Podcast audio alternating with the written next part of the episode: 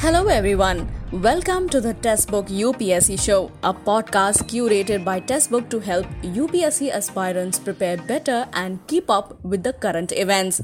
Let's get started. Uh, अभी जो session है काफ़ी इंटरेस्टिंग होने वाला है एक time tested practical guide for civil service preparation में आपसे शेयर करूँगा so these are the tips जो कह सकते हैं या फिर दीज आर द स्ट्रेटेजीज जो कि most of us we all know about it लेकिन पता होने के बाद भी हम में से काफ़ी सारे लोग इसको फॉलो कुछ लोग करते हैं, कुछ लोग नहीं करते हैं, और जो लोग करते भी हैं, उसमें से कुछ तो फॉलो करते हैं, कुछ नहीं करते हैं। यहाँ पर दस मैं ऐसी चीज़ें आपसे शेयर करूँगा, जो कि हर टॉपर जो है, जो भी व्यक्ति इस एग्ज़ाम को क्रैक करता है, वो कहीं ना कहीं उस चीज़ को यूज़ ज़रूर करता ही करता है।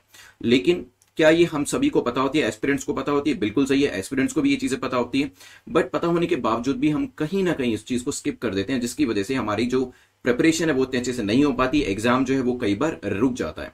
ठीक है? तो यहाँ पर जो टाइम टेस्टेड प्रैक्टिकल गाइड है, उसमें मैं आपको टेन पॉइंटर्स दूँगा और टेन पॉइंटर्स में मेरा क्या एक्सपीरियंस रहा, वो चीज़ें कैसे करनी चाहिए, वो भी मैं आपको बताऊँगा। एट द सेम टाइम मैं आपको कहूँगा कि जैसे जैसे ये जो दस पॉइंट्स मैं आपको देता हूँ, आप अपने आप को मार्क्स ज़रूर देते जाइएगा कि क्या आप उस चीज़ को फॉलो करते हैं या नहीं करते। अगर आप उस चीज़ को फॉलो करते हैं तो अपने आप को वन मार्क दीजिएगा, नहीं करते तो ज़ीरो ठीक है? तो फॉर एग्ज़ाम्पल यहाँ पे स्कोरिंग मैंने आपको दे रखी है।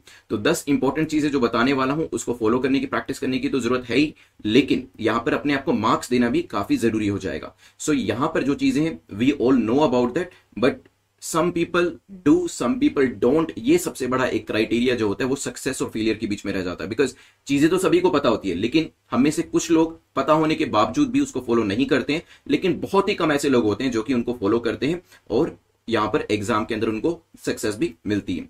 तो यहाँ पे अगर आपका स्कोर आठ से दस के बीच में आता है तो यहाँ पे इसका मतलब ये होगा कि यस आपकी तैयारी जो है राइट डायरेक्शन में जा रही है। जो भी स्ट्रेटेजीज आपको फॉलो करनी चाहिए, वो आप सही तरीके से फॉलो कर रहे हैं। फाइव टू सेवन का जो स्कोर है मॉडरेट स्कोर माना जाएगा तो यहाँ पर मैं आपको यही कहूँगा कि जो स्ट्रेटेजीज मैं आपको यहाँ पर बताता हूँ, जो कि मेरे अलावा बाकी जो टॉपर्स थे, उन्होंने भी इसको यूज़ किया और एग्ज़ाम को क्रैक किया। उनको आप ज़रूर डिप्लॉय करिएगा।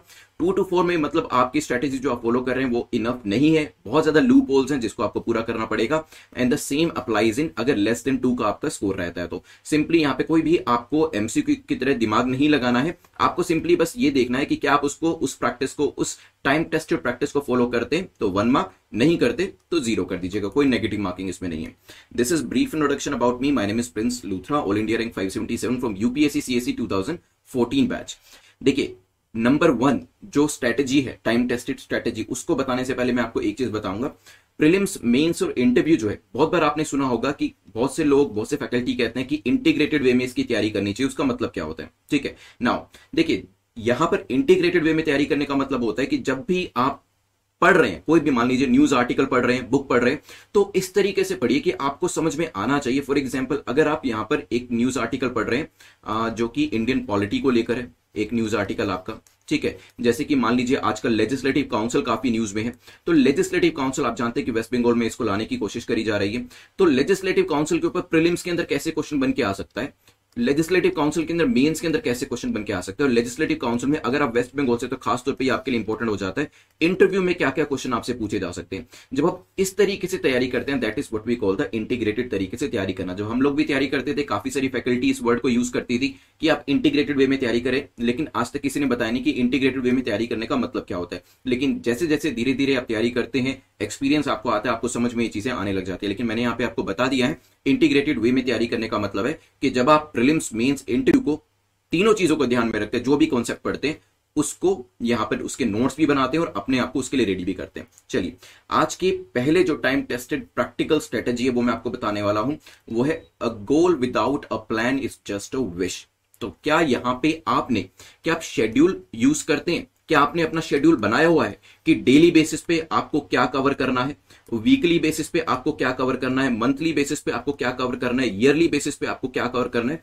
क्योंकि जब तक आपके पास पॉइंट ए से पॉइंट बी पर जाने का मैप ही अवेलेबल नहीं है, चाहे वो रफी क्यों ना हो, तब तक आप पॉइंट बी तक पहुंचेगी कैसे? ठीक है तो there for this is called जो यूपीएससी का गोल है, वो अपने आप में एक सिर्फ़ विश ही रह जाती है, वो अपने आप में विश क्यों रह जाती है? क्योंकि आपके पास प्लान नहीं है। क्योंकि जब विश के साथ एक प्लान ऐड हो जाता है ना तो वो बन जाता है आपका गोल तो अगर आपने अपना शेड्यूल बनाया हुआ है डेली बेसिस पे तो अपने आपको वन मार्क दे दीजिएगा. अगर आपने अपना शेड्यूल नहीं बनाया है तो अपने आपको ज़ीरो मार्क दीजिएगा. और मेक श्योर sure कि आज आप अपना शेड्यूल जो है बनाते हैं ठीक है? सो so, ध्यान रखिएगा a goal without a plan is just a wish वो विश ही रह जाता है. वो गोल में तब्दील नहीं हो पाता है.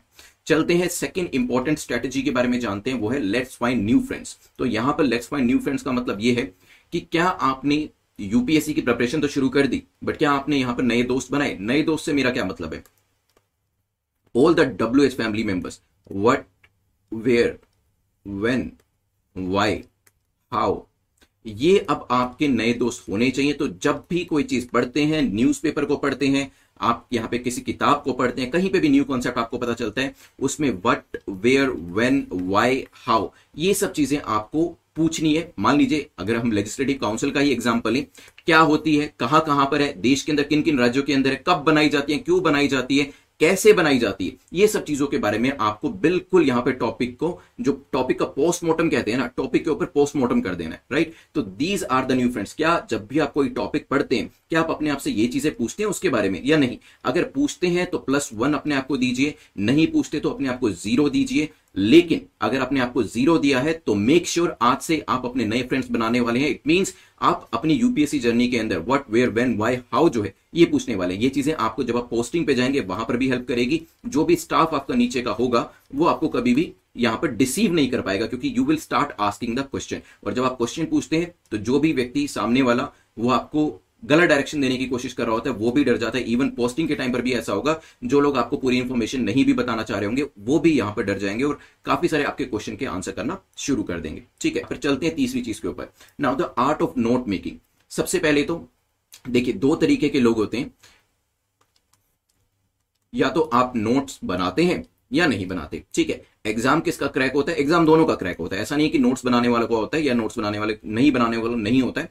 काफ़ी सारे ऐसे टॉपर्स हैं जो कि नोट्स बनाया भी करते थे। ज़्यादातर वैसे इसी कैटेगरी में आते हैं, लेकिन ऐसे लोग भी एग्ज़ाम क्रैक करते हैं, ऐसे लोग भी टॉपर्स बनते हैं, जो एग्ज़ाम में नोट्स नहीं बनाते थे। Because it's a individual thing ये आपका इंडिविजुअल प्रेफरेंस पर डिपेंड करता है। लेकिन यहाँ पर कम से कम जो लोग नोट्स नहीं बनाते, ये चीज़ आप देखेंगे, वो किताबों के अंदर हाईलाइट ज़रूर करते हैं।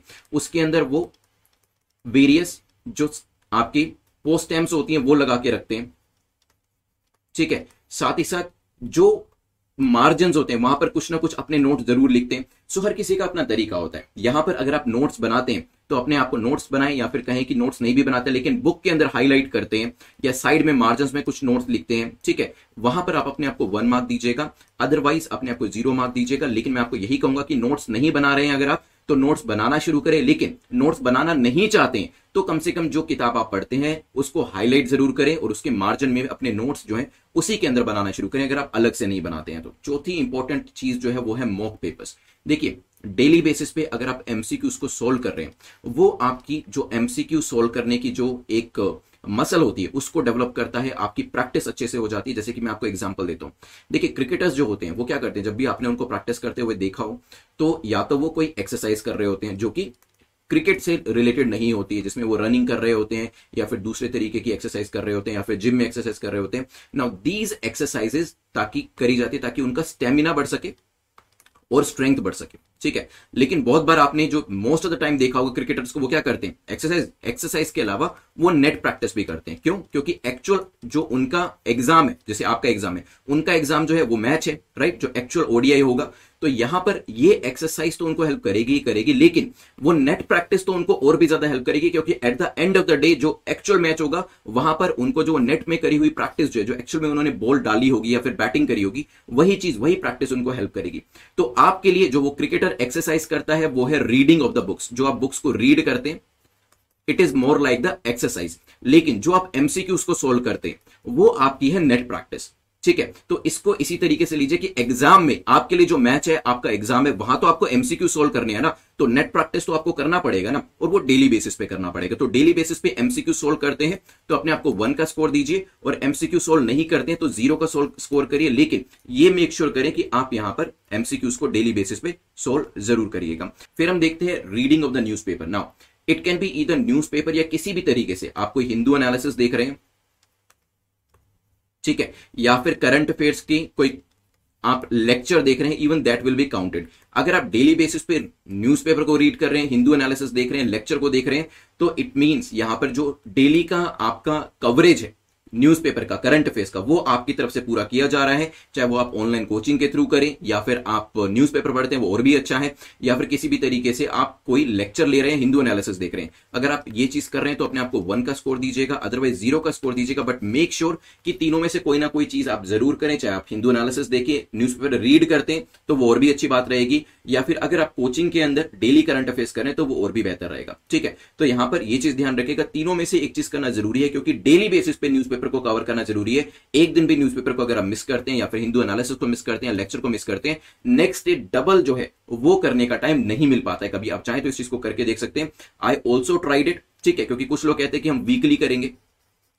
कुछ लोग कहते हैं कि मंथली मैगजीन आएगी, उसको कर लेंगे, ठीक है। बट वो आपके न्यूज़पेपर के इक्विवेलेंट कभी भी नहीं होगा, क्योंकि डेली जो आप न्यूज़पेपर में पढ़ते हैं, उसको दूसरी चीज़ों के साथ रिलेट भी कर पाते हैं, अपने फ्रेंड्स के साथ उसको लेकर डिस्कशन भी आप कर पाते हैं। चलते हैं नेक्स्ट स्ट्रेटेजी के ऊपर जो है आंसर राइटिंग को लेकर। Now this is one of the areas जो कि बहुत कम लोग करते हैं। आंसर राइटिंग अगर आप डेली बेसिस पे कर रहे हैं एटलीस्ट एक आंसर चाहे लिखें, लेकिन एक आंसर चाहे हंड्रेड वर्ड्स का ही क्यों ना लिखें लिखें ज़रूर।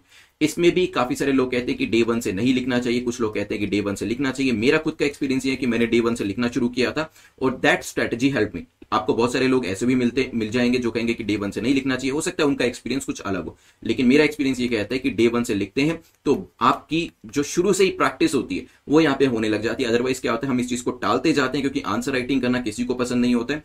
तो यहाँ पे हम ये सोचते हैं कि प्रिलिम्स हो जाए, उसके बाद लिखेंगे, या फिर सिलेबस कंप्लीट हो जाए, उसके बाद लिखेंगे। अभी तो मैंने बिल्कुल शुरुआत करी अभी तो मुझे एक महीना हुआ है तो मैं क्या ही लिख पाऊँगा? तो चाहे आप किताब को खोल के देख कर लिखे, चाहे आप न्यूज़पेपर को सामने रख कर लिखे, लेकिन लिखना शुरू करें, क्योंकि धीरे धीरे जब प्रैक्टिस होगी तो आज देख कर लिख रहे हैं और कल को बिना देखे भी आप लिखना शुरू कर देंगे। अगर आप डेली बेसिस पे हंड्रेड वर्ड्स लिखते हैं तो अपने आपको एक का स्कोर दीजिएगा, नहीं लिखते तो ज़ीरो का स्कोर दीजिएगा, लेकिन लिखना शुरू करें। डेली बेसिस पे चाहे आप हंड्रेड वर्ड ही क्यों ना लिखे, चाहे रैंडम ही क्यों ना लिखे। आपने देखा न्यूज़पेपर के अंदर एक आर्टिकल आया हुआ था। मान लीजिए कि ये आर्टिकल जो था, संत रविदास जी के ऊपर है। तो आप हंड्रेड वर्ड्स उसके ऊपर लिख दीजिए। ठीक है? चाहे तो न्यूज़पेपर में से थोड़ा बहुत देख कर भी लिख सकते हैं। शुरुआती टाइम में हो सकता है आपको इस चीज़ में सपोर्ट की ज़रूरत हो तो देख कर लिखने में भी कोई बुरी बात नहीं है। लेकिन ग्रेजुअली क्या होगा, आपकी आंसर राइटिंग जो है धीरे धीरे इंप्रूव होगी। फिर आपको देखने की ज़रूरत नहीं पड़ेगी, क्योंकि आपका जो ब्रेन है ऑटोमेटिकली जो स्टेटमेंट्स है, उसको फॉर्म करना शुरू कर देगा। रिवीजन को देख लेते हैं। देखिए साइकोलॉजी कहती है कि जो रिविजन है, वो काफ़ी इंपॉर्टेंट होती है। और I also wasted one of my attempt because I did not follow this particular strategy जो टाइम टेस्टेड स्ट्रेटेजी थी रिविजन की, ये मैंने फॉलो नहीं करी, जिसकी वजह से एक अटेम्प्ट मेरा भी वेस्ट हो गया। तो यहाँ पे साइकोलॉजी ये कहती है कि एवरी डे मॉर्निंग में जब आप उठते हैं तो पुराने दिन का जो आपने लास्ट डे का पढ़ा है, उसको कोशिश करें थर्टी मिनट्स में रिवाइज करने का और एक बार सेम डे सोने से पहले जो भी पूरे दिन में आपने पढ़ा है, उसको थर्टी मिनट्स में रिवाइज करने की कोशिश करें। तो अगर आप डेली बेसिस पे रिविजन करें चाहे आप मॉर्निंग या फिर नाइट की रजीम को फॉलो ना भी कर रहे हो, लेकिन दिन में अगर आप एक बार भी चीज़ों को रिवाइज करते हैं तो यहाँ पर अपने आपको वन का स्कोर दीजिएगा, अगर नहीं करते हैं तो ज़ीरो का स्कोर दीजिएगा, लेकिन ये जो मॉर्निंग और नाइट की रजीम है, इसको फॉलो करना शुरू करें। चाहे तो इसको लेकर मैंने एक सेपरेट वीडियो भी यूट्यूब के ऊपर बनाया है। आप Prince Luthra how to revise करके सर्च कर लीजिएगा। उसमें कैसे कैसे आपको डेली बेसिस पे वीकली बेसिस पे मंथली बेसिस पे सिक्स मंथली बेसिस पे रिवाइज करना है, वो मैंने सारा कुछ बताया हुआ है। चलते हैं नेक्स्ट एट पॉइंट पे, जो कि काफ़ी सारे लोग गलती करते हैं। मैंने पिछले लेक्चर में भी आपको बताया था कि लास्ट ईयर स्टूडेंट जो थे मेरे, उन्होंने सी सेट की वजह से एग्ज़ाम जो था उनका रह गया। क्योंकि अदरवाइज़ 115 का स्कोर उन्होंने पेपर नंबर वन के अंदर किया था। पेपर टू में 55 का स्कोर रह गया, जिसमें हमें 67 वन थर्ड चाहिए होता है। इस बार भी उन्होंने इसके ऊपर ज़्यादा ध्यान नहीं दिया और एग्ज़ाम से एक महीना पहले कॉल किया कि अभी मैं इसके लिए किताब कौन सी पढ़ूँगी। तो अच्छी बात हुई कि यहाँ पे यूपीएससी ने डेट चेंज कर दी और उनको मैंने यही कहा कि अभी अक्टूबर टेंथ डेट हो गई है तो अभी जल्दी से इसके ऊपर तैयारी करना शुरू करें। तो सी सेट को लेकर, क्या सी सेट के ऊपर आप ध्यान दे रहे हैं? मैं ये नहीं कह रहा कि आप डेली प्रैक्टिस कर रहे हैं, क्योंकि हर किसी का लेवल सी सेट को लेकर अलग है। तो सी सेट को क्या आप इग्नोर कर रहे हैं या फिर सी सेट के ऊपर आपका फोकस है? ठीक है, क्योंकि यहाँ पर सी सेट का लेवल हर किसी का अलग हो सकता है। फॉर एग्ज़ाम्पल मैं सी सेट की तैयारी आखिरी के एक महीने में करता था, क्योंकि ये मेरा स्ट्रॉन्ग एरिया था और वन थर्ड स्कोर करने में बिल्कुल भी परेशानी नहीं होती थी। ठीक है, लेकिन हो सकता है किसी व्यक्ति को इस चीज़ के अंदर परेशानी होती है तो उनको हो सकता है डेली बेसिस पे भी कुछ कुछ यहाँ पर कवर करना पड़े। तो सी सेट को इग्नोर कर रहे हैं तो अपने आपको ज़ीरो का स्कोर करिएगा, लेकिन सी सेट पे अगर आपका फोकस है तो वन का स्कोर दीजिएगा, और अगर आपका ज़ीरो का स्कोर है तो यहाँ पर आपको सी सेट के ऊपर ध्यान देना शुरू करना पड़ेगा। चलते हैं यहाँ से आगे बढ़ते हुए। करंट अफेयर्स के बारे में जान लेते हैं। ना आप जानते हैं करंट अफेयर्स जो है यूपीएससी एग्ज़ाम की बैकबोन है। ठीक है? तो यहाँ पे करंट अफेयर्स देखिए करंट अफेयर्स में न्यूज़पेपर इज़ वन एस्पेक्ट लेकिन अदरवाइज़ भी क्या करंट अफेयर्स आप कर रहे हैं? क्योंकि इसमें सिर्फ़ न्यूज़पेपर नहीं है, आपका पीआईबी भी होता है राइट तो इसमें करंट अफेयर्स आप डेली बेसिस पे, अगर आप एमसीक्यू भी कर रहे हैं करंट अफेयर्स के, वो भी चलेगा, उसमें भी कोई दिक्कत नहीं है। अगर आप करंट अफेयर्स डेली बेसिस पे प्रैक्टिस कर रहे हैं चाहे आप पीआईबी को पढ़ रहे हो अदर देन न्यूज़पेपर न्यूज़पेपर में से करंट अफेयर्स कर रहे हो, या फिर एमसीक्यू को प्रैक्टिस कर रहे हैं करंट अफेयर्स के तो आप अपने आपको वन का स्कोर दे सकते हैं, लेकिन अगर यहाँ पे करंट अफेयर्स के एमसीक्यूज नहीं कर रहे हैं पीआईबी भी नहीं कर रहे हैं तो वहाँ पर आपको ज़ीरो स्कोर देना पड़ेगा, क्योंकि ये आदत होती है काफ़ी सारे एक्सपीरियंस की कि डेली करंट अफेयर्स वो नहीं कवर करते हैं। वो क्या करते हैं? वो उसे वीकली या मंथली करने की कोशिश करते हैं। तो वो नहीं काउंट होगा। अगर आप डेली बेसिस पे करंट अफेयर्स कवर कर रहे हैं तो आप अपने आपको वन का स्कोर दे सकते हैं, चाहे आप पीआईबी से कर रहे हो एमसीक्यू से कर रहे हो, या फिर वो आप न्यूज़पेपर से कर रहे हो। जो लास्ट चीज़ जो है, वो मैं आपको बताता हूँ कि फाइनली क्या इंपॉर्टेंट आस्पेक्ट जो है, कौन सी ऐसी चीज़ है जो कि आपको इस एग्ज़ाम को क्रैक करने में हेल्प करेगी?